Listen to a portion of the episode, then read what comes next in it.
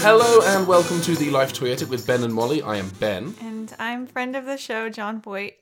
I'm so excited to watch my beloved daughter Angie perform in this major motion picture that we're gonna watch today. John Voight, really glad that we could get you on the show this week. Um, tell me, would you have any fond memories from filming uh, your role in this first Lara Croft Tomb Raider? yeah, movie? I definitely remember it really vividly. Uh, my favorite part was when we would break for lunch and I would go to Ralph's where they have fresh food and great prices. And I would wander around the aisles talking on my cell phone, looking confused. Marvelous. Was there a Ralph's near the jungle where they they shot this movie? I'm Oh, assuming. there's a Ralph's everywhere. They're very conveniently located. This episode is brought to you by Ralph's. Now, I am told that in different parts of America, Ralphs have uh, different names. I believe in some parts of America they're They're Kroger. Yeah. Can you tell me any of the other names of Ralphs that you may have been to? I would love to, but that's confidential. I definitely know the names. well, I, I definitely appreciate. it. Thank you so much. I'm sorry that Molly couldn't be here to talk Yeah, with you as well. That's Too bad. Yeah, but thank you for coming. Um, if you want to just leave, because Molly will be back any moment. Okay. Obviously, we need the chair. I'm just gonna walk out.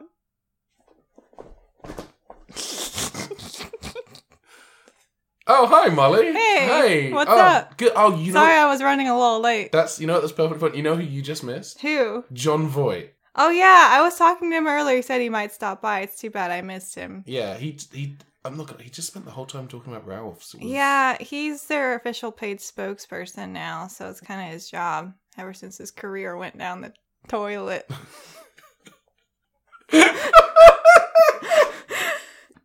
Um, we're watching Lara Croft Tomb Raider this week. The the first of the Lara Croft Tomb Raider movie franchise.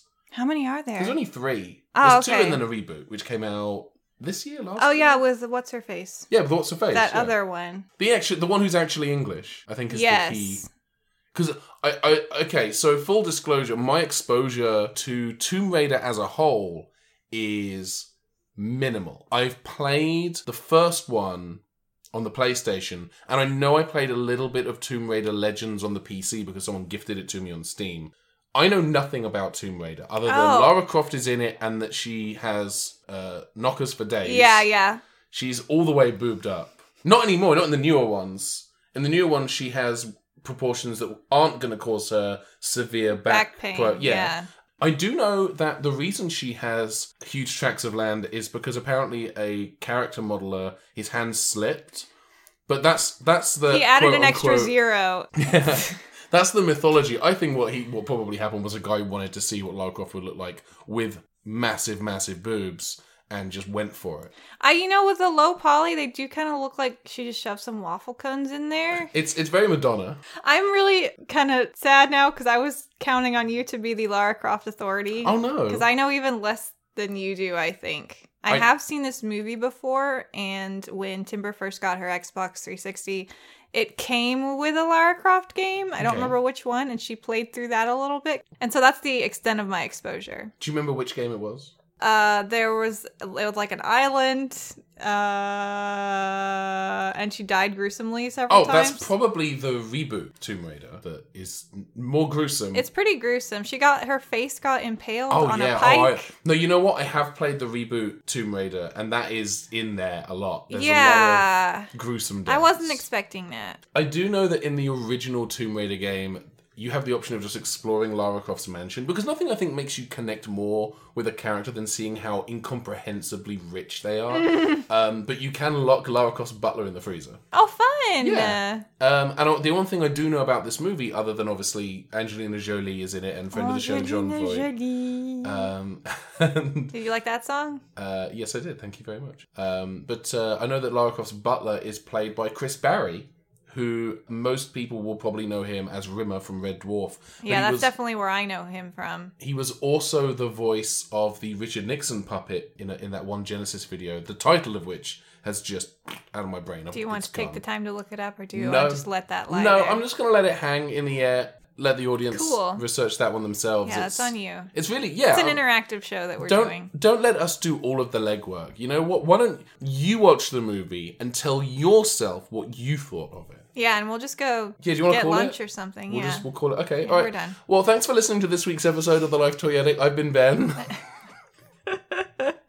okay, so we're gonna go watch Lara Croft Tomb Raider. We'll be right back after these uh, moderately aged commercial messages. Barrel aged. Fine.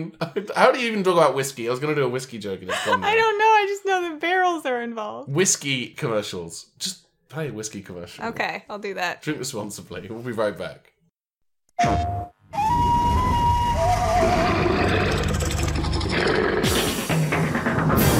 sacred tombs, ancient curses, the undead.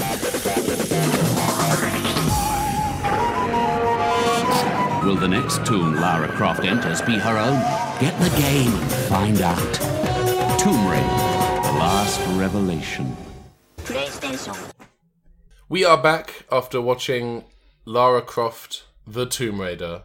Laura Toon, Lara Tombs, the Croft Raider. Raiding the Croft. The Undercroft. That's what her name comes from, right? I thought it was a play on like Undercroft. Maybe. I don't know that I've ever thought Maybe about I it. assigned too much I forethought. think- yeah, my feeling is that what happened was that we applied far too much Logic. logic to anything to do with Lara Croft or the raiding of tombs thereof. I This was not a great film. It wasn't great. It wasn't offensive though. It was. It felt like watered down Indiana Jones, but with less cohesion. There wasn't Hmm. And a more lot of, showers. Yeah, lots more. Sh- really, there's there were two showers. Really, we got to see Lara Croft fe- looking like she's experiencing the act of bathing for the, For the first time. and we got to see Daniel Craig walking around naked. Yeah. That seems to be a trend in the movies we watch. There are men There's who are naked. is that something that we're doing on purpose? No, definitely not. I would It's never something make that they're choice. Yeah. Yeah, because this is the second movie in a row. I mean, at least Jem he was wearing a towel. And then You- a thong. and then a thong. Whereas in this, Daniel Craig just he just He's had just a gun. naked. He just had a gun, Yeah. which he pulled on the attached housekeeper. to his- oh, yeah, that too. Not attack. What do you? What movie were you watching? you were watching a. I mu- may have zoned out a little bit. You were watching a significantly better movie than I was. I'm I'm jealous of the movie you got to experience. Yeah, it was pretty exciting. I did note for a film that is entirely centering on a character who was designed with the male gaze in mind. Like Lara Croft as a character, as a video game character, was designed for men to want to look at. Like that's who she is. We didn't spend a lot of time with Lara Croft in states of undress. We got a No, li- we- just there's the one shower scene. there was the shower scene. We got a little bit of side boob. but Yeah. she took just took a she top took off. her clothes off and was like, Yeah. "Look what I can do." she can disrobe. And the butler just kind of rolled his eyes, like, "Oh, Lara, Yeah. always naked this one." but then she's we don't even she doesn't even wear the shorts for most of the rest of oh the yeah, movie. she wears She's- pants a lot. She wears shorts at the beginning. She's very covered. Yeah. most of it comparatively. which, and I, get- I want to stress, we are not complaining about the lack of, dare I say, titillation uh, in this movie. It just it shocked me considering Lara Croft is a character who is known for like Her tit- tight, her titillation. yes, both of them. Yes. um, you know, tight uh, vests, plunging necklines. Shorts so short they may as well not be short. very little plunging. Yeah, not a lot of that. A little bit, but not a lot. But most of the loving camera caresses are bestowed upon Daniel Craig. Yeah, He's the- the one that we see the most like flesh. Oh yeah, we spend so much time with very naked Daniel Craig. I want to say that movie was like a big middle finger to all of the like horny boys who, Who went were, to see yeah, the movie. yeah, yeah. Well, maybe uh, there. I'm sure there were there were at least a few horny boys who showed up who were very excited that Daniel Craig was the order of the day. Oh, that's almost certainly true. Like they were they were not horny when they arrived, but they were horny when they left. And they learned something about themselves Yes. that day. Um, we should talk about this movie. I, every time I write the notes, I type a weird name for the movie. What was Um, your weird name? Lara Cara Tara Rada. I feel like you maybe rely on that formula too much. No, we've only done that the once before, and that was you. Was that you or me Uh, doing? you came up with Tintle Meantle? Mintle Nintle Tootles. I don't That remember. was all you. so the I feel film. like Lara, Cara, Tara, Rada sound like the group of mean girls in like a teen comedy. Yeah, they're the ones who you can't sit with us. Like that's that's who they are. So the film opens with many logos. And I don't, and I don't usually focus on the logos if you're a first This time is apparently listener. really we don't go beat for beat. But the logo for one of the companies, I think it was like Mutual Film Partners, this logo looks like it was designed at the 11th hour using word, Mm. art. Word art. Yeah, it was very, lots of like, that kind of swish and the Someone gradient. took like copper plate bold Yeah. and like put it over top a bright blue background, put a drop shadow, and we're like, it's good enough. They threw a lens flare on there. Yeah. But then we jump straight into Lara Croft, Tomb Raider, as played by Angelina Jolie. Angelina Angelina. Jolie. Yes. In a tomb. She's right in the midst Yeah, it's of almost- raiding the she's shit raiding out the of a tomb. tomb. And I guess she's trying to get some artifact. And as she's crossing towards the artifact, a robot shows up. Now, here's the thing. I don't, again, I want to stress, I know shockingly, embarrassingly little about Lara Croft Tomb Raider as a video game franchise. So I'm coming into this as a person who is here to watch a movie. And there's a fucking robot. Where does, why? Fucking robot. It's a fucking robot, yes. So Lara Croft goes toe to toe with this robot. Being as she is a tomb raider, a raider of tombs, she's accustomed to finding tomb robots and so has guns. And she shoots it dead with the guns. Yes. She shoots it up a whole bunch. She makes it to the artifact.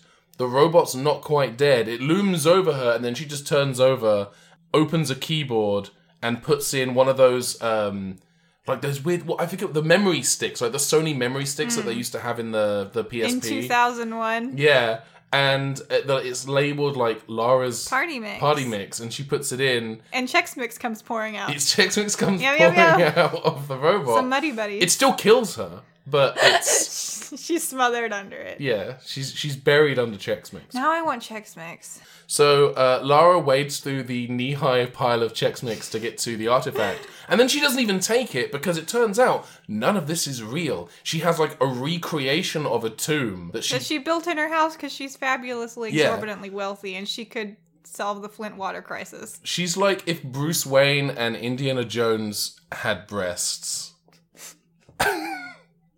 Both of them? I'm not saying they fused. I'm saying four they breasts. separately. yes, four breasts. Two heads, four breasts. Can't Look, lose. can't lose.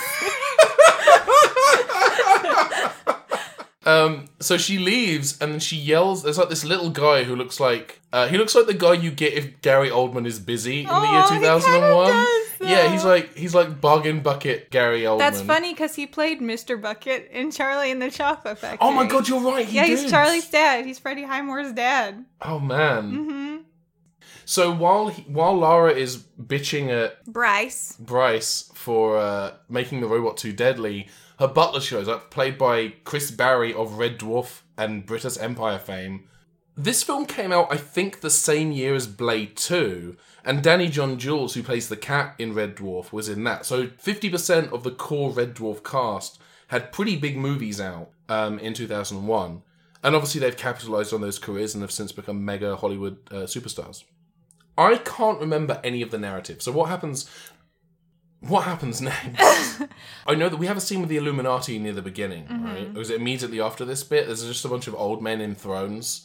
Old Men in Thrones is my favorite HBO drama, Yes. and uh, there's this old guy telling this other slightly younger guy, "You have you got a week to get us the key. The planets are coming into alignment. You've got one week. I want results, or it's your badge. The mayor's up my ass. You're a loose cannon." And then they assign him an older, crustier cop. Yes, who's also a talking dog, Yes. voiced Who's by also his mom. Danny DeVito. See, I would watch that movie, That's and a- i am I'm I'm feeling sad now that that movie's not real, and How this many is the movie that's real. How many times in the discussion of a movie have we bullshitted a better movie? Better movie around You know the what? nonsense With the content that we consume, it's not a difficult thing to do. No, no, we we come up with better ideas based on the Drek that we watch. We should get paid. We should get paid. Did you know we have a Patreon? We do have a Patreon. if you ba- if we reach, I tell you what, if we reach five hundred dollars a month, I'll write a screenplay for a listener nominated bullshit movie idea that we've half pitched. in- Okay, in yeah, this let's do podcast. it.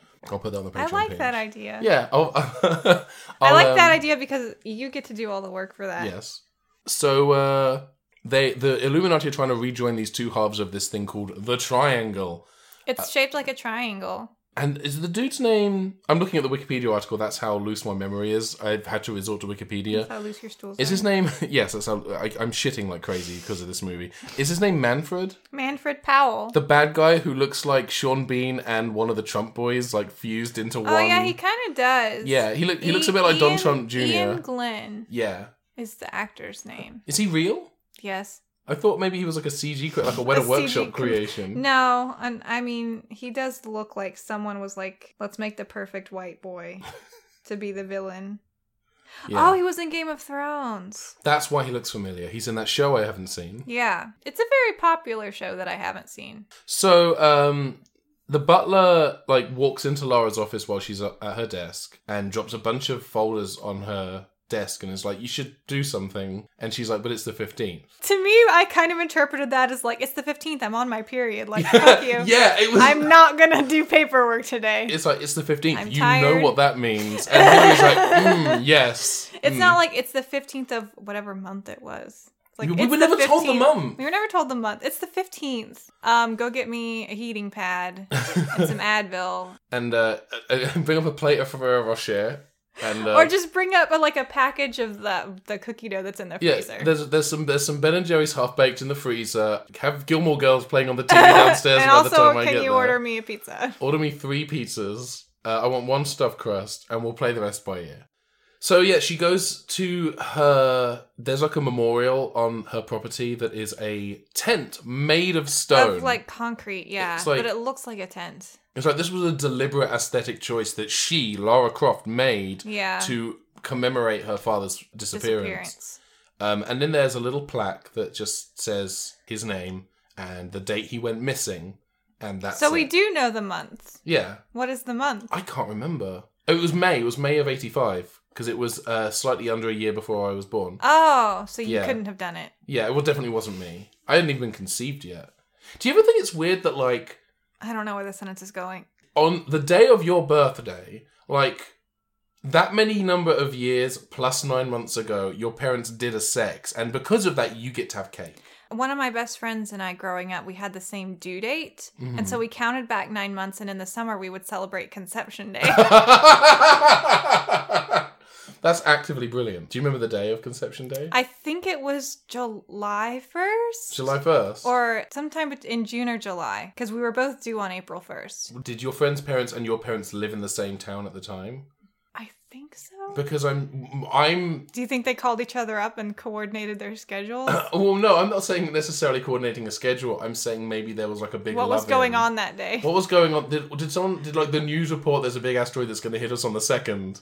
So everyone in town just boned I down. think I would have, a, there would have been a lot more kids in my class who would have had the same birthday as me. Were there any more that were kind of in that ballpark? There were a lot of March babies, yeah. Hmm. Hmm. Hmm. Something to think about. something definitely to to to ruminate upon but yeah um she has a dream she dreams about her dad and the dream is just a memory of yeah, I don't think they understand what a dream is. yeah A dream is not remembering things while you're asleep. no because otherwise i would have a lot i would be remembering a lot of toys r us trips where i get locked in and chased by giant toys i'm not saying that's a recurring nightmare i have but i am saying that i it's one of the reasons i have trouble sleeping Well, it's okay because Toys R Us isn't around anymore, so you're safe. but and yet the dream lives on. um, so she has this dream of her dad talking to her about when the planets align and finding Ever so nicely. fly, finding these the time artifacts. to act will and- be at hand, and Yes. she has to unleash the Titans. when Jupiter aligns with Mars. We've already done this joke. We've definitely done this exact oh joke. Um, no! I'm sorry. What We've other- run out, and we are cycling back to the beginning. Um, what other what other film involved the planets aligning that we've done this joke before?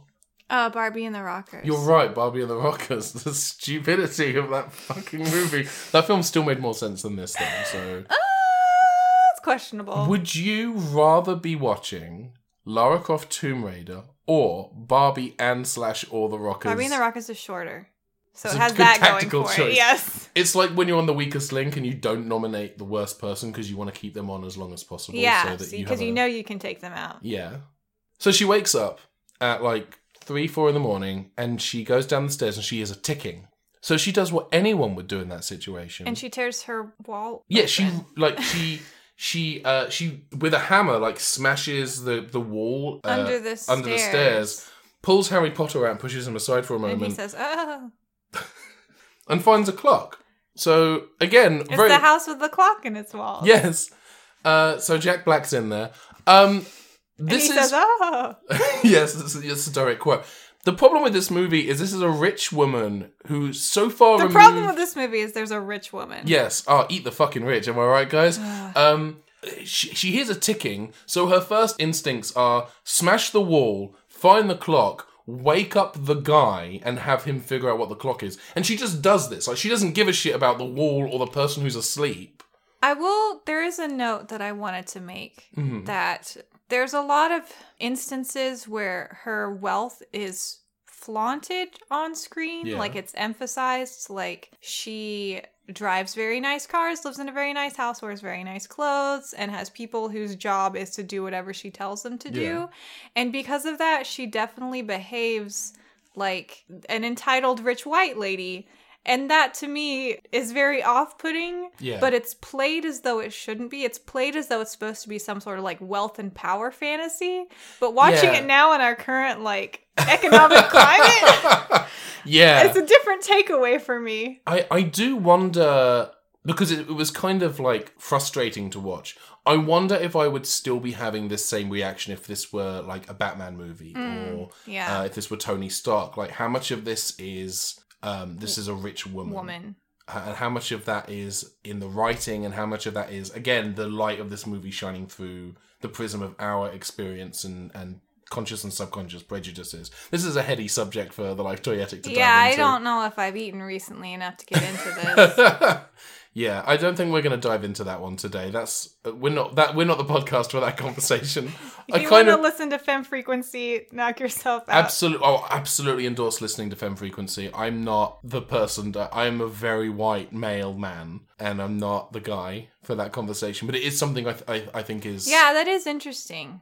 It's- that like you yeah. can be a rich asshole if you're a guy. yeah. But And for some Batman's reason, if you're a woman, it, I feel like I have a different response to that. yeah, and there's a Of, lot like of you should you should know better. There's a lot of like forgiveness of Bruce Wayne's dickholery in the Batman movies that I don't Mm-hmm. And Tony think... Stark's too. Yeah, that we are not exhibiting where it's Lara Croft. Mm-hmm. And the one thing's like she accidentally almost well she bids on an item that she doesn't want to bid on that's like 2.4 million dollars because she's waving at the guy and the guy well, the guy waves at her and she waves back at, at an auction and it's interpreted as oh that's a bid for 2.4. Someone else bids and she goes whew like would that would 2.4 million have really made a dent in her I capital? do don't wonder I don't maybe she's maybe she's actually like where does the money come from? oh that, that's a symbol. Uh, She raids tombs. oh yeah, okay. Yeah. So I guess she works for it. Yeah, she works hard for the money. Yeah. So you better, hard for. Oh, sorry. That's it. Dude, you're right. I don't know what just happened. Sorry, I was trying to sing the song, but then all my words came out on top of each other. they just stacked. Um. So Lara finds the clock. She gives it to her tech assistant. Is that Bryce? Yes. Um, Bryce tries to delicately pull it apart because they find something inside it with a camera, and then she just smashes, it with, a, hammer. hammer, Izmo Again, style. with a callous disregard for anything of value. I don't understand how she does this job. Her job is to find like priceless artifacts that are probably extremely delicate because they're thousands of years Yeah. old, but her approach to everything is like shoot it, hit it, punch it, attack it, park Bop it, park, twist it. park in front of the stairs. It's fine. like She's the person who parks on the at, at the red curb right at the turn and and leaves the keys in the ignition with the hazards on because she's just running in for something quickly and she doesn't give a shit about how it affects other people. Yeah. Like that's my takeaway from Lara Croft in this movie. But it's it's framed and presented as but look how cool she is because she does this. Yeah, but I'm thinking like I do not want to share the road with that person. Yeah. I do not want to be in the same room with that someone that entitled. That they're so rich that laws literally don't apply to them because they can pay any fine. Yeah, like the only way this movie would would make me more uncomfortable is she if she had a scene where she where she was in like a Kroger and she had to speak to the manager. but she it's has the wrong haircut for that. She does but have she the wrong definitely haircut. has the right temperament for yeah, it. but it's still shot in that kind of early two thousands like action movie. and I want to say This movie looks painfully early 2000s, It like does. late night. Like it's in that kind of the same ballpark as like The Mummy and The Mummy Returns Mm, yeah. and Blade 2. Like this film has that early 2000s aesthetic. Definitely a product of its time. There's a lot of bad CG. There are some creatures that are bad CG. The robot that we mentioned earlier has some ropey CG. Hmm, Bad CG that still could have been worse, though. Yeah, it's. I would say it's it's better than the CG in Men in Black Two, as an example, which I think came out the same year. It's worse than the CG in Lord of the Rings, which Yes. also came out that year. Did it really come out? Well, they, Fellowship, well, they yeah. also threw a bajillion dollars at Lord of the Rings, and I feel That's like they true. had How many ni- dollars did this one get? Do you know? ninety-seven dollars. do- dollars. American. Let me check the budget quick. Um, it had a budget of one hundred and fifteen million, and it made uh, two hundred and seventy-four point seven million. Oh, that's good So it made more than twice its money back, which is. I think what Decent. they would have liked. Um, because it is the highest-grossing vid- video James movie it's the highest grossing video James movie of, of all time. Yeah, not counting things like Wreck It Ralph and so on. Mm. Um, but yeah, this movie was the top, and it still is the highest grossing and, and continues to be uh, until, you know, we hear differently. This is a very boring tone of voice that I've slipped into. Yeah, sound, for you very should sound more animated. Dull conversation. So um, she they smash it with a hammer and they find this this disc inside, like this gold disc with this shiny orange light in the middle. And this is when she goes to the auction house, accidentally bids on something, oopsie doodle, and then doesn't have to buy it because someone else places a higher bid. She meets with a guy who is, I guess, An just old man some who English just- actor Yeah, who's probably been in a lot of things. it's a small island. And he looks at this thing and he says, I, well, firstly, she's like, I don't know, I found this, it was in a clock, it didn't start ticking until the planets aligned. Do you want to hear his um his Oh. IMDb description? Absolutely. Leslie Phillips is a much loved comic actor who has specialized in playing plummy, quintessentially English stereotypes. Marvellous. I love Kind him. of like you. Can he be my grandfather? He might be. You never know. I think both of my grandfathers are dead. Oh, How do you feel now, huh? I think he's still alive. He was born on 420. He's blazing a trail for British stereotypes everywhere. Um, he looks at this thing. Lara Croft explains, "Oh, this this clock didn't start ticking until the night of the planetary alignment." He's the voice of the Sorting Hat. Oh, okay. Sorry. Thank you for that. No, that's a pertinent fact because obviously, as we mentioned, Harry Potter. did Harry have- Potter is in this has Yeah. a cameo. What did he say again? Ah. Close enough. So she's explaining where it came from, and it started. The clock started ticking, and this was inside. And he gets up, offers her some port. She says no, and then he immediately says, "I can't help you." And that's the end of the scene. I feel like the port should have been significant and then it wasn't. It. What I felt like they were leading up like the port's gonna be poisoned or like an assassin is gonna kill him and none of that happens and he just like never shows up again. what it feels like. What I think happened with this scene is I think this scene was a lot longer. And I also think there was some stuff originally written and shot that takes place between this scene and the next scene because this scene is literally um, here's a clock, it started ticking. Okay, cool. Uh, do you want some port? Uh, No. No, I'm good. Okay, I can't help you. Bye. And then immediately cuts to him calling, Calling her, her. and saying, I've changed my mind.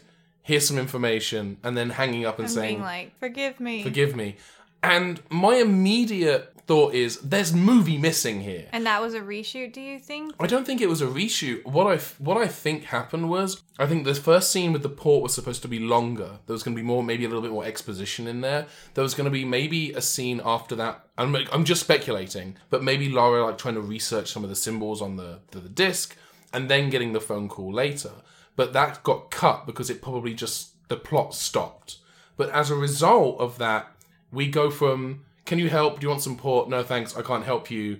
Cut to phone call. Just kidding. I can JK help you. lol. Well, you know when when you're like at the doctor's or something like, do you Yeah. have any more questions? And you're like, no. And then as you're driving home, you're like, oh, I should have asked that. Yeah. Maybe it's one of those kinds of moments. So yeah, there, she gets some information. She's led to a dude guy. He he says, "Hey, there's this guy who actually might be able to help you out. Go meet him. I've already given him your phone number." Which huge breach of privacy straight Yeah. away. Like he's he's breaking the Data Protection Act. Yeah. That's a, like a two thousand pound fine on instant loss of job as an antiques appraiser, I guess. I don't fucking. Um, so Larikoff goes to this guy's house, and this guy is the Donald Trump Jr. Is the Illuminati man. He's the Illuminati man. Illuminati man. The the the aluminum nuts. He's got aluminum nuts, and yeah. They're very lightweight. and uh, his assistant is this short guy. Well, not short, He's but kind of not this short. square shaped. His head's square shaped. So He's kind of got a kind of rectangular a head. square jaw but a pointy nose. And then your hair. He does have my hair, yes. He's been in other things. He was one of the dead brothers in um, Stardust. Stardust.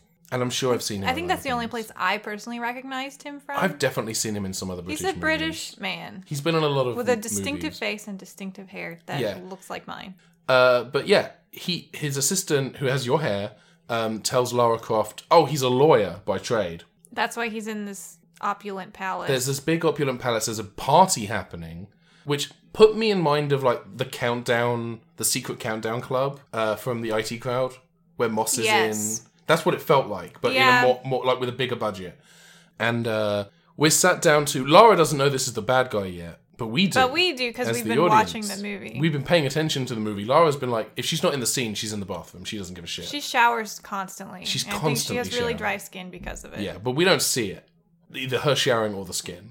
Which one would We, necessitate there's one the other? instance of her showering for a really long time. Like Yes. it's trying to explain to us what bathing is. And it's like, no, I get it. It's like a, a L'Oreal commercial. It's, but there's no narration. yeah.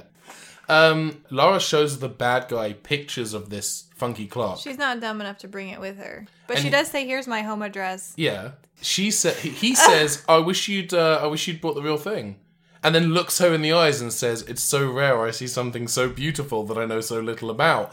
And then she punches him in the face and For- runs away. for Or at misogyny. least that's what I wish. And then the film just ends because no one like pursues Yeah. anything.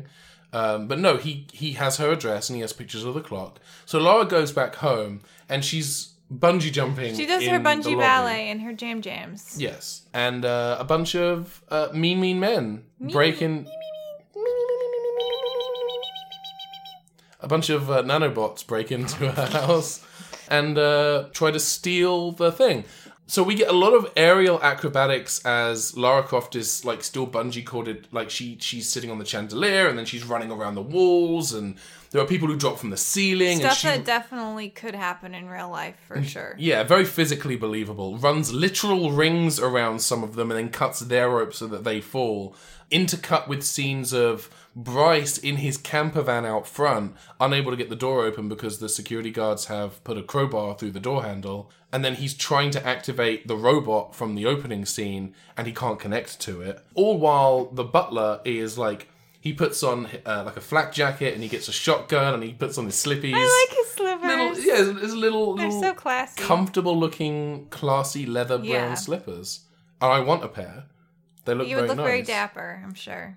The the long and the short of it is that they break in and steal the They thing. are successful. Yeah, they succeed. And that's the end of the movie. The villains win. Yay, we're free. Cool. What did you think of no, um fuck. Oh, the next day a, f- uh, a UPS guy delivers a letter from her dad, which was arranged to arrive the morning of the the, celestial first, alignment. Yeah, like the first day of the week before the alignment was complete. Yeah, which felt a little bit Back to the Future Part Two for Yeah. me. The bit where Marty gets the letter from Doc Brown. That was all. And I spent the rest of the movie thinking, God, I wish we were wa- watching Back to the Future I wish instead. we were watching literally anything else. yeah. So, and the letter, ba- what does the letter say? It's a poem by Blake.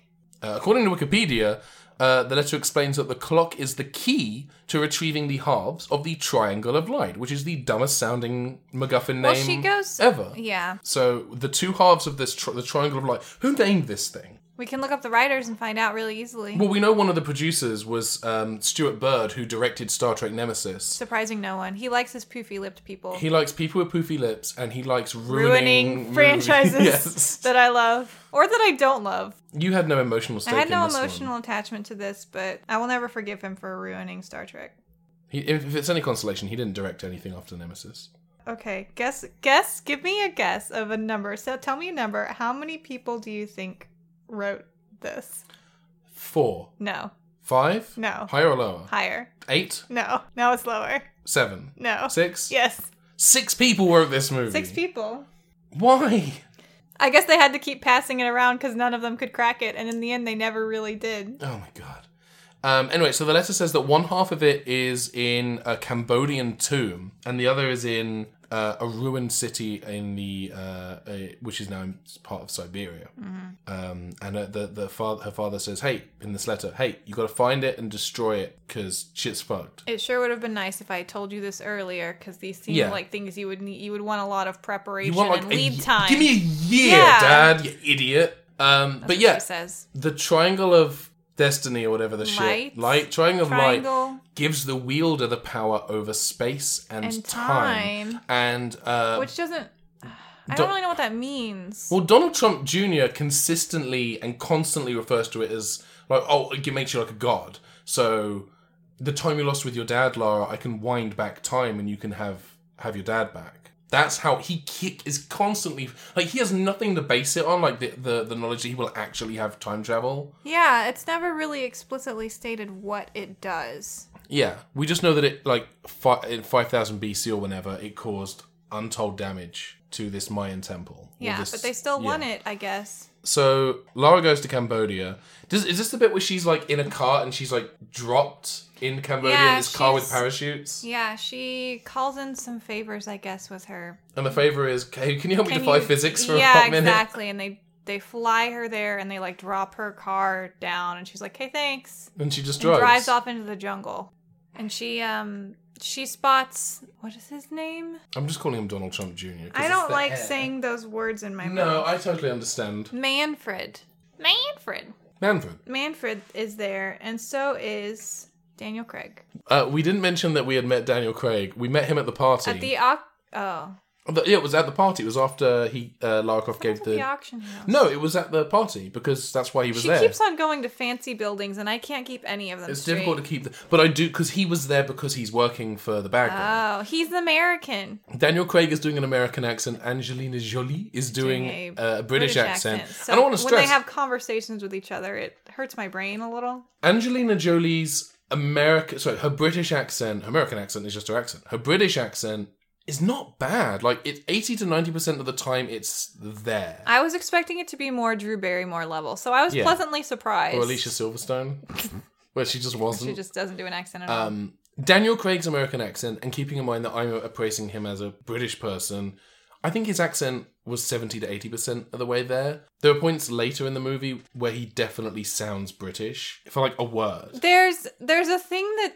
um that British actors do when they are doing an American accent where they like overdo it. Their R's are so hard. Where they're just overreaching, they're they're sending all the sound to the front of their mouth, which is where the sound sits in an American accent generally. Yeah.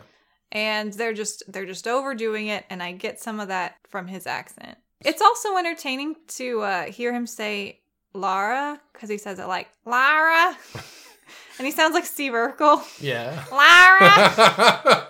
lara but they they have a history which is alluded to in that earlier scene. But something happens in the temple, and I will be honest, I was looking at my phone for most of this scene. But when I looked up, Lara was standing at one end by, I guess, like a slot, and Dude Guy Manface was down there with the key. yeah the- she finds the an bit of the alternate clock. entrance to the uh, temple And they have literal seconds to unlock this thing, and Lara's like, "Well, I'm by the lock, and you've got the key, so if maybe you want to." throw it to me because maybe- there's a there's a false lock and she's like don't put it in there So he throws her the idol, and she doesn't throw him the whip, but he does. She does put the clock thing in the. It was an Indiana Jones reference. no i i Um, understood i just it wasn't funny Okay, c- okay, all right. No, it's good. No, it's you know it's fine. I'm glad that you finally feel comfortable telling me that I'm not funny. Like you're not like ah ha, ha, ha, ha. You're just flat out saying it now. It's taken. This is what episode twenty three. 23 episodes, 24 if you count Flight of the Now. Like, this is an awakening. Thank you. Thank you, finally, for, for having the, the courage to stand up to my not funny bullshit. i didn't say you weren't funny It was very. I'm the one who said the thing. That's me. I did I'm that. sorry. No, can we start over? Hi, welcome to the Life Toyetic with Ben and Molly. My name's Ben, and I'm really sorry that I hurt your feelings just now. this is the first episode and we're going to watch Trolls. Um, I hope there's nothing weirdly sexual in it. boy, wouldn't that be weird? Um, so Lara puts uh, the key and has half of the triangle. Wait, isn't there? Is this the bit with the big thing has to pierce the thing? okay, that's your new text tone on my phone. Is that laugh? Yeah, there's a giant phallus that has to go into a cauldron. Yeah. And then it, it when it pokes it, it squirts. You stuff. did immediately describe this this cauldron as an Ivanhoe's cauldron. Yeah, except and- it's green. There's this big stone. It's like a giant, like a like a number two pencil, Yeah. um, and that's swinging, and it can't quite pierce the cauldron. So Lara Croft jumps onto it, and I guess like just like uses her shifts- body weight, yeah, Yeah. to and it swings forward and pierces the the cauldron, and Ivan Ooze leaks out. To what end, I I couldn't tell you, but I do know. I don't know why they have to drain the cult. Uh, mm, Was that where the triangle was? I kind of zoned out during this part. Yeah, I I, I absolutely did the same thing. I lost. Yeah, me too. Just I could tell that there was a big like action set piece coming up, and I was like, I don't care. About Yeah, I, I, I'm, I'm not gonna lie. I just, I just, I wasn't really interested in the movie at this point. Um, so this, this silver shit leaks out. This very realistic looking and plausible visual effect of, I guess, space mercury. We'll yeah, Call it. some sort of uh, metallic liquid substance, And it flows up into some of the statues in the wall, and they come alive. and the statues come alive and start fucking up everyone's shit. Start fucking. they start fucking. Yeah, they just have a big old They've stone been, orgy. they've been stuck there for thousands of years. So they're like, finally. And I tell you this, they are rock hard. that one was funny. Yay! So while the statues are fucking all of the, uh, all of the, uh, like they just kind of throw each other down wherever to like bone down, and they keep crushing the the the the people under them, I guess. 'cause yeah, they're- ex- except for 'cause they're Lara. going at it so hard. so Lara's going at it. Wait, let me rephrase that. Lara's going around with her gun, like cock blocking everyone, um, and she destroys all the statues. But She then just screams, "Leave room for Jesus!" and she's yeah, she's just going around handing out abstinence until marriage pamphlets. she's handing people little cardboard things that say, "Hold this between your knees." Yes, and then uh, the the fluid goes into a four armed, four breasted statue of Batman and Indiana Jones. That was a callback to the joke I did earlier, but the statue Oh itself. yeah, is- the f- two, yeah, the breasts, get get it yeah. cool. Uh, so this this thing with four arms, all the better to jerk you off with, uh, looms over her, and then uh, I guess it has Most popular one at the orgy. it has swords because the swords come flying out of wherever into its hands. It had swords, and they put the swords in the thing to Yes. make the key, oh and then yeah, it got its swords back. Yeah. It doesn't fucking matter. it's There's a- nonsense. The point of it, the point of it is, there's a big action set piece. It's dumb, and in the end, she gets the triangle. yeah. That's all you need to know. She gets the triangle. She goes back to whatever it was she was doing. I do want to stress Lara Croft does defeat this giant four armed statue by shooting it repeatedly in its stone That's face. how she defeats all of them. yeah. She just shoots and smashes things. She smashes up things and creatures and retreats back into her wealth or her vast carelessness. But yeah, uh, Lara escapes with one half of the triangle. The triangle! Um, and uh, I didn't realize Mr. Freeze was in this movie. You just can't let go of Batman, can you? you're the one who just brought up Mr. Freeze. You were the one doing the Arnold Schwarzenegger. I wasn't aiming for Schwarzenegger, What but were- apparently that's where I Tell me- landed. tell me, what were you aiming for? Uh, if you must know, it's I was aiming for Albert Einstein in the episode Meltdown from season five of Red Dwarf, starring Chris Barry, who is in this movie. Oh, okay, It's- that makes sense. it all links back. Okay, that, that that gets a pass. Thank you. So Lara Croft goes to a Buddhist temple and appropriates some culture, drinks some Jeez. tea, and her arm is healed. And she also calls the bad guy and is like, "Now I have a machine gun, ho ho ho." And he's like, "Well, we should just work together. Let's go meet wherever the next bullshit He triangle wants to piece meet her is." in Venice, yes, they go to Venice, right? somewhere in Europe. Yeah, because that's what the Illuminati is. Because she, Yeah, the Illuminati is in Venice. I- If Yeah. you didn't know, their headquarters are in Venice. yeah, the Illuminati are really like loose and sloppy with their like secret society and their penises. are you happy? Yes. Are you very happy now? I'm so sorry. I don't know why this is where my mind is. Why? Why is it? I don't know. I think it's because you were just talking about a statue orgy. So now I, Yes. everywhere I look, I see dicks. BFG, big fucking giants. Yeah, that, that was an interesting movie. Thought it was going to be for children, and it wasn't. Oh, it definitely wasn't. Roald Dahl sure can write them. Anyway, so uh, they meet in Venice in, I guess, just the headquarters of the Illuminati, which Lara I guess Croft he like is gives just her the address. there. I don't. Yeah, he says, yeah, if you It's just not type really in clear. Illuminati HQ into Google Maps, it just Takes you pops right straight there, up. yeah. So he walks in as Lara's like standing by the big thrones, and she keeps saying, Who sits here? pointing to the main seat. and he's not giving up any information. And then she eventually says, I guess you don't sit here. And then he reveals, It's, it was weird that she kept on like saying that, kind of like when you have a dog and you're like, "Who's a good boy?" it was like a fixation. Like what what it could have been was she's learned all the lines and he's improvising and ad and she's libbing. like, "I this is all I got." I'm I can't go off book. I've memorized my lines. I memorized your lines. This is not. You know when you watch a movie and you can see one of the actors like mouthing along to the Mm-hmm. other. act- It's like watching Will Smith in the first episode of Fresh Prince of Bel Air. I feel like that's what she was doing whenever we weren't looking at her because she was waiting for him to say the thing he's supposed to like, say. no, really, who sits here? or she's an NPC in a RPG and she only has one Only, line Oh, yeah, of I can dialogue only say the same thing. uh, nice job, hero, like that, like that kind of situation. and then the bad guy reveals, oh, he's yeah, oh, oh yeah, I'm, I'm Illuminati. Of course, I'm Illuminati. Uh, I sit, I'm like the right hand man to the, ba- the the main dude. And uh, oh, your dad taught me everything he knew. I he used to sit in this chair. And Lara says that's not true. That's impossible. And uh, the bad guy says, uh, "Search your feelings. You know it to be true." yeah, Um, he cuts her hand off yeah, it's a little icky. and then she falls out of Cloud City and is rescued by Princess Leia and Chewbacca. Mm-hmm. Um, and then they pledge to find Daniel Craig's body in carbonite. That's His naked body. he's very naked. Yeah, Yeah, because he's also in Venice. yeah. That's when the naked scene. That's is. the yeah, that's when the naked scene happens. But yeah, they they basically come to a kind of a, a, a loose, kind of tacit alliance, a loose and flaccid alliance, and agree to go and meet in Siberia to get the second piece. So they meet in Siberia. This is the scene. Okay, there's a scene. There's so much about this.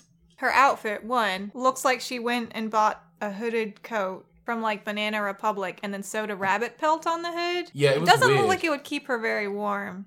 And it came to a weird point as well. It's just a strange outfit choice. If you're gonna have fur on your coat, don't you want it to be lined in fur? Because that's the part that actually keeps you warm. And she's wearing a t-shirt under it. She's as wearing well. a t-shirt. She's not dressed for Siberian climbs, to be sure. But the thing that stood out to me the most about uh, this particular scene is there is an instance where she's talking to a young girl and they're speaking in Russian to each other, Yeah. and I don't know if we just didn't get subtitles for it because we were watching it on Netflix, or if it's n- was never intended to have been subtitled because we do not know what they're saying to each other in Russian, and because of that, I do not know if this movie passes the Bechtel test. Or not. yeah, the first we turned on the subtitles. I want to say like a third or halfway through the movie. Mm-hmm. But yeah, the, the conversation with the little Russian girl, there were no subtitles. Yeah, they're And- speaking to each other in Russian. Who knows what they're saying? But there were scenes earlier where Lara was speaking in a foreign language that were subtitles. Yeah. So I have to believe that because we turned on the subtitles, the English subtitle track didn't include this that's what it is. The English subtitle track didn't include the subtitles for this scene because on the DVD it would have been embedded in the picture. Ah. It would have been burned in the picture rather than as a separate That's subtitle interesting track. because I have watched other movies and it just subtitles it the same. Like if you watch it with the subtitles and they're speaking a foreign language, it subtitles those too. Like it's not an either Yeah. or sort of situation. if the DVD version of this movie would have had the foreign language subtitles burned into that scene, then the subtitle track on the DVD Would wouldn't have- have. yeah. Which means if they pulled the subtitle track off of the DVD probably what version, happened. yeah. Although there was a point later where we're back at the monument for friend of the show John Voight, where we got the text. We, we're looking at the monument and we can see the text, and then we have a subtitle, Subtitle that has the for same that. text that's on already written on his Which- the stone. I would assume is so it can be translated for a translator for foreign language. Oh yeah, that makes so subtitles. much sense. Um, but it just seems weird again. That's that, that's just in the English language subtitles. At any rate, we don't know whether this movie passes the Bechtel test because we do not know what kind of exchange they had in Russian. I I will say this. Part of me wants to pause the recording and rewatch Look that it up. scene, but the a bigger part of me gives neither shit nor fuck. I kind of like that it's Schrodinger's Yeah. Bechtel test. I I don't want to know. And if you're listening to this, don't Don't at tell us. Don't ever. I I like that this film exists out of time for us. Like it's unstuck. Um, because Which is we, appropriate for the Yeah. subject matter. But we're very near the end. They go into, I guess, a tomb, and there's like this They're- big mechanical. They have a bunch of puppies and they're Oh, on yeah. their sleds and they go through the tunnels like in Balto. Yes. Except they don't have the medicine. They, they're on. They're on location, and then suddenly they are on a set designed to look cold, and it's very the transition. Like maybe two minutes of location footage of like them talking and then traveling and then they're on the set and the transition it's it's night and day it's like one minute they're in siberia or somewhere else cold and next minute they're on the set of the grinch or some shit with the fakest fake snow you've ever it's like, it was like uh, it put me in mind of the the ice tunnels in the super mario brothers movie Yes. in terms of that level of phoned in coldness Yeah. so they're in this large space with this giant mechanical solar system. It reminded me of in the Dark Crystal. Have you seen the Dark Crystal? I have, but I was a very young. there's a kid. I- scene in the Dark Crystal where there's kind of like a mountaintop observatory, and there is that model of the planets, a huge model, mechanical Yeah. model, and it looked very much like that. Daniel Craig bets uh, Lara Croft fifty bucks. Says the other half's inside the sun. yeah, because we Americans love to gamble. so they both, them and a bunch of the various like henchmen, try to Try climb to up the scramble various. up it, and they get squished. yeah, we get a lot of. If you ever watch the ABC show Wipeout, of people like getting getting like knocked off of the pillars It's- and like it needed yakety sax over the top. It's That's what funny this scene needed. because it's definitely like a wipeout level of actual peril, but Yeah. they're, the foley and the screams and like the crunching sounds. Oh yeah, you were very viscerally. I was like, this is uncomfortable. gross, but it's clear that that's not what's actually happening to their Yeah. bodies. in the film, we're hearing as they land in the water, but in my head, I was hearing "Whew, boing, boing, boing, boing, wah, doing." That's what I was hearing in my head. I feel like that's what it sounds like in your head Yeah. all the time, though. Anyway, Lara Croft um, figures out what she needs to do. She slides kind of to the underside of the sun in the middle of this thing. Daniel Craig throws her the, the key. She inserts it into this opening on a particular part on the underside of the sun. Good- good- she good inserts grief. it in an opening in the underside. And uh, she gets sucked in. And then I'm so sorry. I think my blood sugar is spiking. Yes, almost certainly. It's kind of like that scene in Dungeons and Dragons where they get pulled into the map. And then they Yeah. come out of the map later But with we're all like, of this what happened? information. I don't know. But Larkov just comes out of the the sun again. Is she holding? She's holding the triangle, right? Yeah, she's got the triangle. I don't even remember. This is another one of those instances where I was like, big action set piece, don't care. Yeah. My brain shut off. So the bad guy is like, okay, cool. Well, you're going to give me the other half of the triangle, and I'm going to prove it. And throws a knife at Daniel Craig, and Daniel Craig Makes the funniest face. He he makes the best makes- face. He makes a face that's just like, oh. That's Oh, I don't Aw. get to be on the rest of the movie. And then- exactly what he sounds Yeah, like. and then he falls into the water, gets crushed. Un- it's like the worst. It's like it's like if Laurel and Hardy made an action movie. he falls in the water, gets crushed by the mechanism, and Lara Croft's like, "Well, shit," kisses him, and then I gets out of thought the she water. was giving him rescue breaths. No, she 'cause was he- kissing him. I, it looked like a kiss, like 'cause- I thought I interpreted that as she went down to give him rescue breaths, but then she waited too long because they were like staring into each other's eyes that he died. Like he died because she waited too long. I think the idea was he's dying. Better t- take a kiss. I never got the impression that they liked each other. yeah, it was kind All of they do is argue. Yeah, and their entire history is based on, I guess they were part of like a military tactics force Mm-hmm. or task force or something. And it's never, there- there's no chemistry between them either. So if it's a kiss, it's out of place. Do you think if they switched accents, they they would have chemistry? And because they're so they're both focusing so hard on saying their words right that they both look constipated when they talk to each other. the, the corollary of that is you are supposing a universe in which uh, the role of Lara Croft is played by Daniel Craig. And I'm picturing him in those short shorts and the plunging neckline vest. And I'm present Ah! watch. for it. Like Good I, watch. I need that movie in my life. Isn't that, that's basically Casino Royale, right? Because he does have a little bit of male gaze yeah, Or the inverted male gaze when he's coming out of the water. There's a movie I need he's to watch naked again. in this movie a lot though. Yeah. all he has going for him is his torso.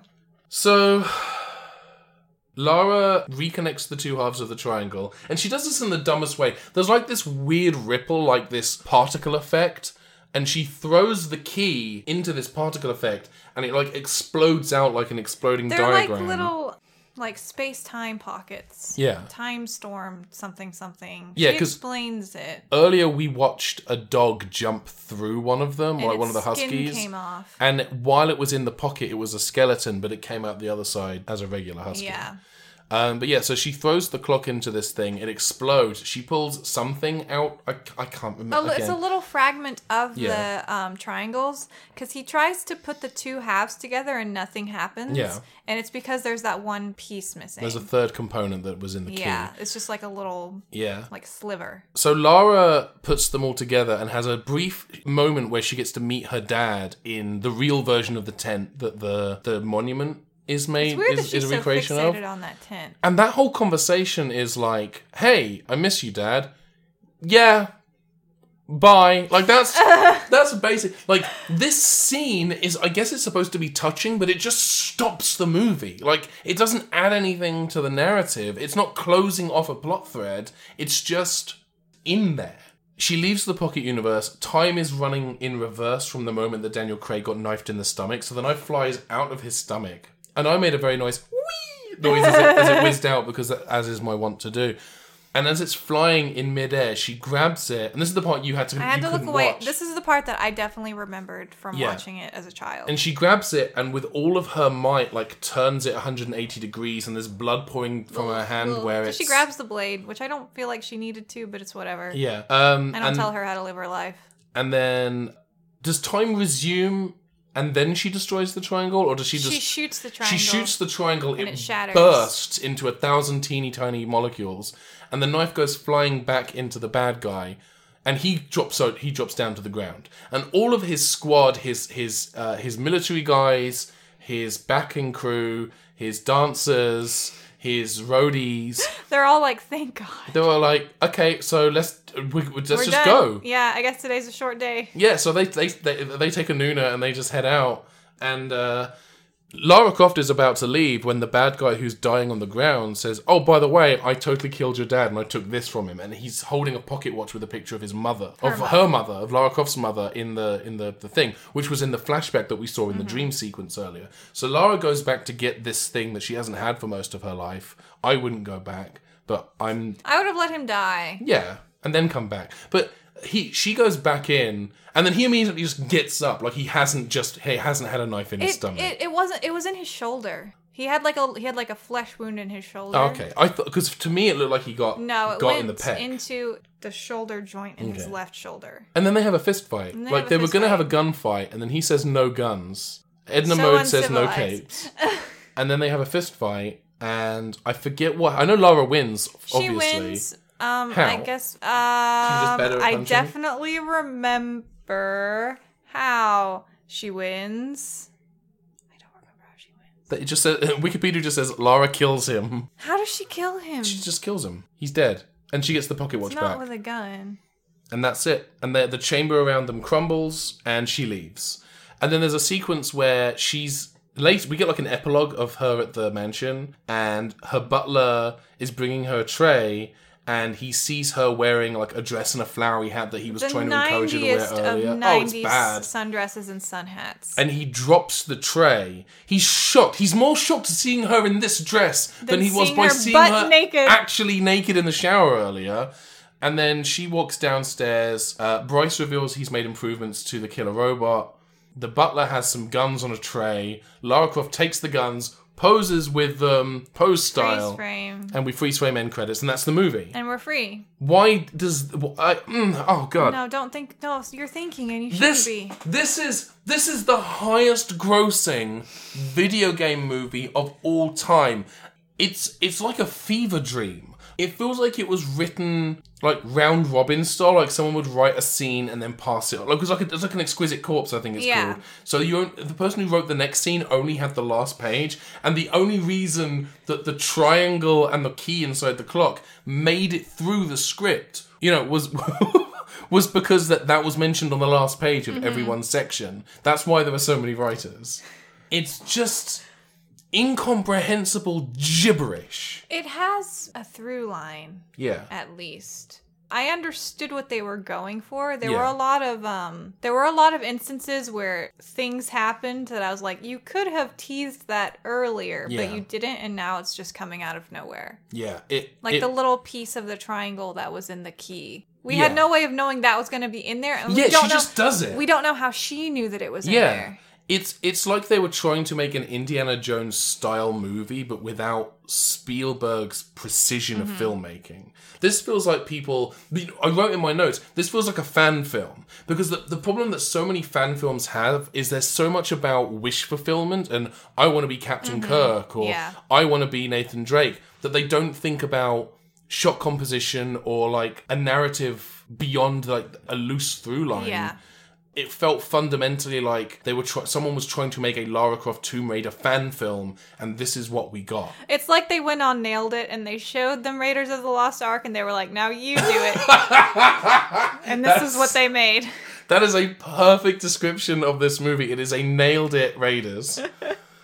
the problem with this movie and several of the movies that we watched in a row is that the Lego emoji scale is not adequate because these are not trying to sell us on Lara Croft Tomb Raider. They are trying to adapt the characters and Mm-hmm. portions of the stories from the games. So the Lego emoji scale doesn't quite do us justice here. Conversely, I think that the the, the Clue Battleship scale is probably Mm-hmm. More better suited appropriate, for yeah. this. So where on that scale would you would you put this? I guess this is it's towards the bottom, but it's not as bad as it could have been. It's not quite. so Battleship. maybe like a four. I mean, it made money. It made a lot of. It money. made a lot of money, and I think I think I know the two reasons that it made a lot of money. Uh huh. Those reasons. Mm-hmm. Yeah, those those two.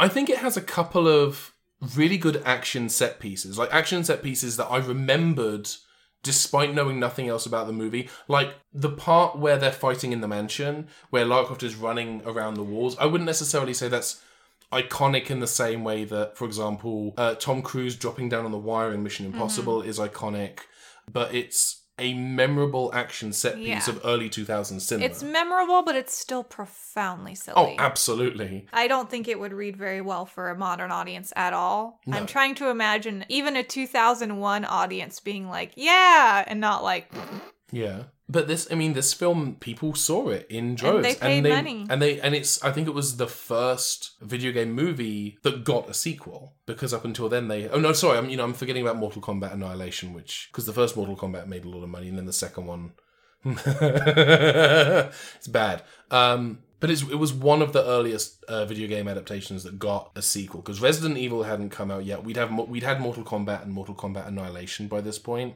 But as much money as Mortal Kombat made, it didn't make as much. This is still the highest grossing video game movie adaptation. "I wonder if the, the sheer novelty of it was a big contributing factor." Maybe. That I- and the titties. Yeah, those I- two things combined. Those make two for things- A fun yeah. summer blockbuster.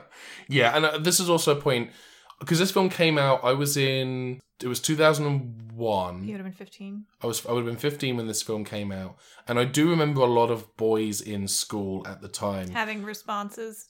being very vocal about how attractive Angelina Jolie was. Um, Did that register with you? It, I, it's weird because I don't remember. I think the closest I ever got was 1999, and I watched the video for that. Don't impress me much by Shania Twain, I remember you telling me about that. and I thought I remember saying she's cute, um, and then nothing for.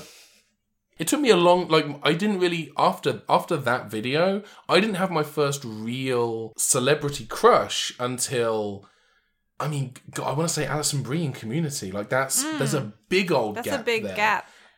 I don't generally get celebrity crushes, and that wasn't something that I identified with as like growing Yeah. up. All my friends were into it, and I was like, I, d- I don't get anything out of this. I don't Yeah. know these people. I'm not friends with them, so how Yeah. would I know if I would like them or not? Also, they're all grown ups, and I am a child. There's no way. Yeah, I, I think my my memory is that I think it may have just been a like a, a pure contrarian thing. Like I remember being very vocally against Harry Potter in school because of how popular it was with everyone. Like, everyone Mm, yeah. loved Harry Potter, so I didn't because I didn't want to be like everyone Yeah. else. And I think that when it came to attractive people, I think maybe my my lack of interest was in part motivated by everyone else likes Mm-hmm. Angelina Jolie, so I'm just gonna. It's not even gonna register Yeah. to me. I, do- I honestly can't remember. Uh, As an adult now, I can I can look at her and say, yeah, this th- these traits are traditionally generally attractive. considered yeah i also have that Yeah. feeling of like i'm looking at a human that i don't know like she looks fine Yeah. Like there's n- the body is fine, the face is fine. There's nothing offensive about this, and that's as far as it goes. I mean, I mean, conversely, like I look at Daniel Craig in this movie, and I do think, hmm, like that's that's as far as it gets. Like I'm I'm coming to terms a little bit with me now, where I am as a 32 year old human, like realizing that I think I'm probably demisexual to an extent because I have a really hard time being attracted to people I don't No. know or ha- personally. yeah, yeah, But as soon as you get to know someone and you have that feeling of like spark and compatibility, Yeah. then the floodgates open. Yeah, oh yeah, absolutely. So yeah, I think this movie is not quite battleship stupid, but it is quite stupid. It makes sense. It has more of a through line than battleship. Yes, had, definitely. but it is so far from Clue. Most movies are. Yeah, Clue is. I mean, Clue and the the thing is, how lucky are we that because of the subject matter of this movie, that like our our top tier movies on either scale are the Lego Movie and Clue. Yeah. Like those are both phenomenal movies, and to have to hold anything to kind of that standard is almost unfair. Yeah. But then we get shit like the Emoji Movie and Battleship and this, and we reap what we sow. If that's the correct We analogy. sowed this Yeah. podcast. Yes. Now we're We reaping made the this suffering. happen. This so this is is, on us. this is not a good film. Next week's movie is not going to be good either. I'm Um, a little concerned. Next week's movie we are watching Doctor Who and the Daleks, a 60s movie, an adaptation of the very first Doctor Who serial featuring the Daleks. Molly has already asked me why this counts as toyetic and I will tell you it is because these films were both of these films, there was this film and then there was another one Dalek Invasion Earth 2150 AD. These films were um, went into production at the height of Dalek mania. Dalek toys Dalek Mania is a thing. Dalek Mania is there's a, I've got a documentary about Dalek Mania. the sound's made up. It's a real thing. It's like Beatlemania but for Daleks. Um, Daleks Oh, okay. were insanely popular in the UK during the 60s. Toys and uh, games. Don't they and- kill people? Oh, they do. They absolutely So that's do. a little weird, don't you think? Yeah, I think it was just the shape of them and the sound of them, and they're so Murderous? murder. with a- Bloodthirsty? I mean, they're they're so iconic looking. They are very distinctive looking. It's Yeah. a strong design, and I guess from that perspective, it makes sense that you would want to market toys and other products. Yeah, and there were Feature tons. them. Like, I mean, I have two Dalek toys on my my desk right now, and I have more in a box somewhere in this room. And my dad also had a bunch of toy Daleks as a kid as well. Like he, because he grew up in the, he was born in '64, uh, January of '64. So he had a lot of Daleks as a as a very young kid growing up, because kids loved them. They were they were insanely popular, and that's why this. Uh, this movie and its sequel went into production. They're stupid, and I'm not going to spoil. I know that you know some things about Doctor Who. Um, I'm going to wait until I know next week to very little. discuss. Very little. Well, we'll discuss the specifics of this movie, I think, uh, in detail next week. But it's going to be a fun one. There's also riff tracks versions of of both of these movies. Oh, goody. We won't be watching those. Yeah, I don't want them to make me feel bad about my own movie commentary. um, but if you're a fan of Doctor Who, I recommend checking out those those riff tracks. Yeah, I think it's going to be a fun one. So we're going to watch that next week. All right. Well, uh, thank you very much for listening to this week's episode of the Life Toyetic with Ben and Molly. If you have enjoyed the show, do please consider leaving a positive review on iTunes, on Stitcher, wherever it is you listen to podcasts. If you want to support the show, you can do so at Patreon. If you go to patreon.com/slash the Life Toyetic, you can support us for as little as a dollar a month, and your your backing gets you access to exclusive bonus features, including special episodes, live streams, Q and A's, that kind of thing. We uh, we already have one special episode on there. We watched Flight of the Navigator last month, and we will be recording our next Patreon bonus episode next month. Do we remember what film we're doing? um. Oh so I just brought it up on the list. Uh, do you want to tell tell our lovely listeners? It's Tom and Jerry in Willy Wonka and the Chocolate Factory. we literally watched what we thought was going to be the trailer for it, but turned out to just be the first two minutes because that's what Amazon Play had, so Google Play had. Um, no! It's an abomination. It's the- I can just tell you that from watching the trailer. yeah, it's going to be fun. We're gonna we're gonna watch Tom and Jerry and Willy Wonka and the Chocolate Factory. I'm looking forward to seeing how bad it is. Um, so yeah, Patreon.com/slash The Life Toyetic to support the show. Yeah, one dollar gets you access to everything. Five dollars you get a quarterly postcard. Ten dollars will give you a shout out at the end of the episode, like at Hey, it's Billy Rose, who is our sole. $10 backer right now. Thank you, Billy. We love you. Billy, you are you're great super cool. and a hun- for hundred dollars you get uh, not really your money's worth this week because we haven't we haven't really spoken to Jeremy much this week. Jeremy and I are taking a break Is everything okay between you Yeah, I two? think so. We just need a little bit of space. That's that's fair.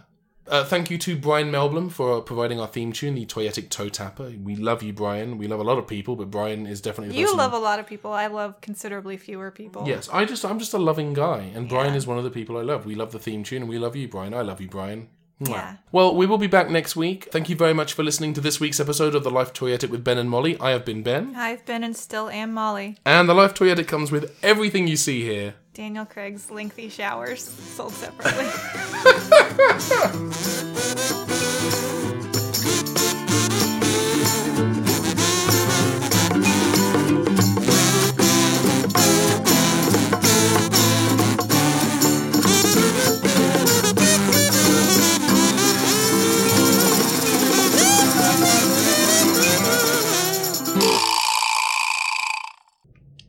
I don't think you're ready for this Can't look at you. I am ready for the jelly. This summer, one man will risk everything